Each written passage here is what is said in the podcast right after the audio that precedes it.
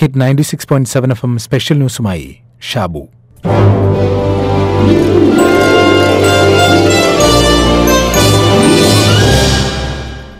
ഒരു കണ്ണീർക്കണം മറ്റുള്ളവർക്കായി ഞാൻ പൊഴിക്കവേ ഉദിക്കയാണ് എന്നാത്മാവിലായിരം സൗരമണ്ഡലം. ഒരു കണ്ണീർക്കണം കണം മറ്റുള്ളവർക്കായി ഞാൻ പൊഴിക്കവേ ഉദിക്കയാണെന്നാത്മാവിൽ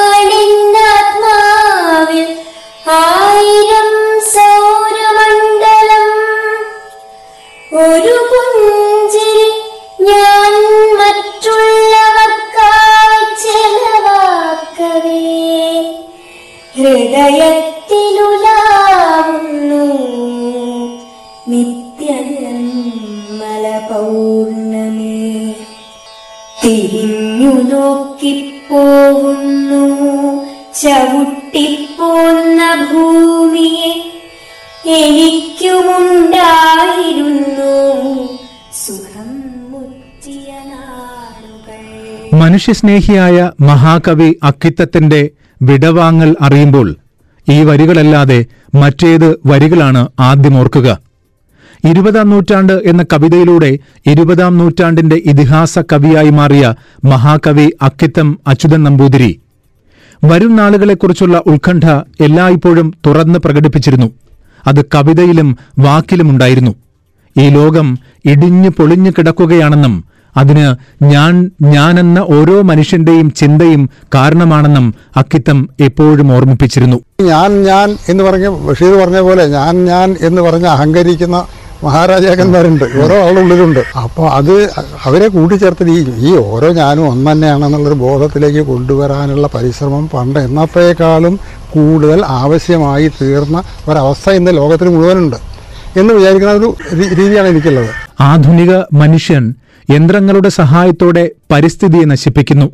സഹജീവികളുടെ സ്വൈരജീവിതത്തെ ശ്വാസം മുട്ടിക്കുന്നു അതുകൊണ്ടാണ് ഈ യുഗത്തിന്റെ പൊട്ടിക്കരച്ചിലൻ വായിൽ നിന്ന് നീ കേട്ടുവെന്നോ സഖി.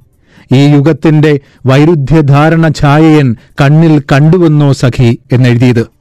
ഒരുപക്ഷെ കവിതാസ്വാദകർ അല്ലാത്തവർ പോലും അക്കിത്തത്തിന്റെ ഒരു വരി അറിഞ്ഞോ അറിയാതെയോ എപ്പോഴും പ്രയോഗിക്കാറുണ്ട്. വെളിച്ചം ദുഃഖമാണുണ്ണി തമസല്ലോ സുഖപ്രദം എന്ന വരി. വെളിച്ചമല്ല ഇരുട്ടിനെയാണ് കവി ഇഷ്ടപ്പെടുന്നത് എന്ന രീതിയിൽ വിമർശനം പോലും ആ വരികളിൽ നിന്നുണ്ടായിട്ടുണ്ട്. എന്നാൽ ആ വരികൾക്ക് തൊട്ടു തൊട്ടുമുമ്പുള്ള വരികൾ കൂടി അറിഞ്ഞാലേ കെട്ടകാലത്തിന്റെ വെളിച്ചത്തേക്കാൾ ഇരുട്ടാണ് നല്ലത് എന്ന് മനസ്സിലാകൂ. അരിവെപ്പോന്റെ തീയിൽ ചെന്നീയാം പാറ്റ പതിക്കയാൽ പിറ്റേന്നിടവഴിക്കുണ്ടിൽ കാൺമോ ശിശുശവങ്ങളെ കരഞ്ഞു ചൊന്നേൻ ഞാനന്ന്. ഭാവി പൗരനോടിങ്ങനെ വെളിച്ചം ദുഃഖമാണുണ്ണി തമസല്ലോ സുഖപ്രദം. ഇവിടെ അരിവെപ്പോന്റെ തീയിൽ ചെന്ന് ഈയാമ്പാറ്റ പതിച്ചപ്പോൾ കവിക്ക് പിറ്റേന്ന് കാണേണ്ടി വന്നത് ശിശുശവങ്ങളാണ് ഈ ദയനീയമായ കാഴ്ച കാണേണ്ടി വന്നത് തനിക്ക് ചുറ്റും വെളിച്ചമായതുകൊണ്ടാണ് തമസായിരുന്നുവെങ്കിൽ ഇരുട്ടായിരുന്നുവെങ്കിൽ ശിശുശവങ്ങളാകുന്ന ഈ ദുഃഖങ്ങളൊന്നും തനിക്ക് കാണേണ്ടി വരില്ലായിരുന്നു എന്നാണ് കവി എഴുതിയത്. പാരമ്പര്യത്തെ മുറുകെ പിടിച്ചുകൊണ്ടായിരുന്നു അക്കിത്തത്തിന്റെ ജീവിതവും കവിതയും. സമൂഹത്തിന്റെയും കാലഘട്ടത്തിന്റെയും ഇന്നിന്റെ അടിസ്ഥാനം ഇന്നലകൾ തന്നെയാണ് എന്ന് അദ്ദേഹം ഉറച്ചു വിശ്വസിച്ചു. സംസ്കൃത ഭാഷയിൽ അഗാധമായ അറിവും ഭാരത സംസ്കാരത്തിന്റെ നെടും തൂണുകളായ ഇതിഹാസങ്ങളോട് വളരെയധികം പ്രതിപത്തിയും കാത്തുസൂക്ഷിച്ചു ഇനി ആളുകളെ കൂട്ടിച്ചേർക്കുന്ന ഐക്യത്തിലേക്കുള്ള ഏകത്വത്തിലേക്കുള്ള വഴി മാത്രമേ ശരിയാവുള്ളൂ. ഈ ജാതിയും മതമൊന്നും നിലനിൽക്കില്ല. അവൻ ആ ബോധം എനിക്ക് തരണത് ഏറ്റവും അധികം തരണത് വേദം തന്നെയാണ് ഏകം സത്ത് സത്തായിട്ട് ഒന്ന് മാത്രമേ ഉള്ളൂ. വിപ്രാ ബഹുധാ വദന്തി. അറിവുള്ള ആൾ ഓരോരോ തരത്തിൽ പറയും. അതൊന്നും കാര്യമായി എടുക്കേണ്ട. സത്തായിട്ട് ഒന്ന് മാത്രമേ ഉള്ളൂ. അതെന്താ? അത് നിലനിൽക്കുന്ന സത്ത എന്നുള്ള വാക്കിന്റെ തന്നെ അർത്ഥം നിലനിൽക്കുന്നതാണല്ലോ. അപ്പോൾ ആ ഒരു ബോധം എന്റെ ഈ കക്ഷികളും പാർട്ടികളും തോന്നിലൊന്നും കാര്യമില്ല. അത് നല്ലൊരു ബോധം വളരെ നേരത്തെ മുതൽക്ക് ഈ പതിമൂന്ന് വയസ്സ് മുതൽക്ക്. പതിമൂന്ന് വയസ്സിലാണ് ഇതൊക്കെ അവസ അതിന്റെ അവസാന ഭാഗങ്ങളിലാണ് ഈ ആശയങ്ങളൊക്കെ പറഞ്ഞത് ആയിരത്തി തൊള്ളായിരത്തി ഇരുപത്തിയാറ് മാർച്ച് പതിനെട്ടിന് പാലക്കാട് കുമരനല്ലൂരിൽ വാസുദേവൻ നമ്പൂതിരിയുടെയും ചേകൂർ മനക്കൽ പാർവതി അന്തർജനത്തിന്റെയും മകനായിട്ടാണ് അക്കിത്തത്തിന്റെ ജനനം.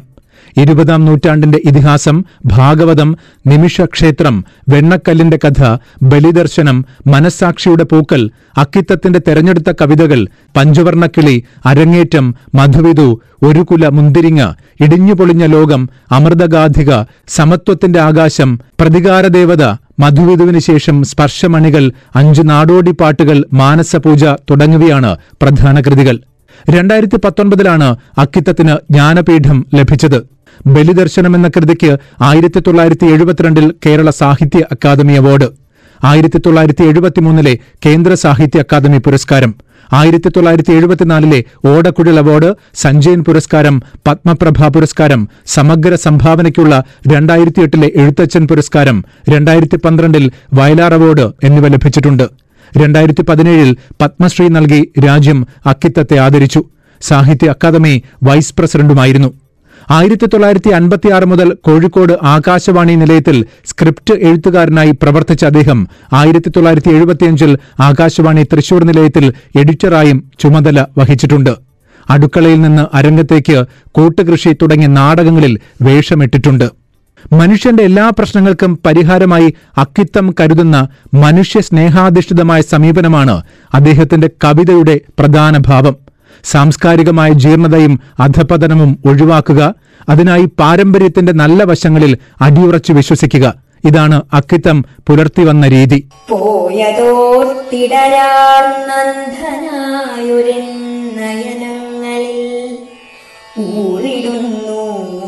രണ്ടു ചാലായൊലിച്ചിടുന്നു കണ്ണുനീർ. അവയിൻ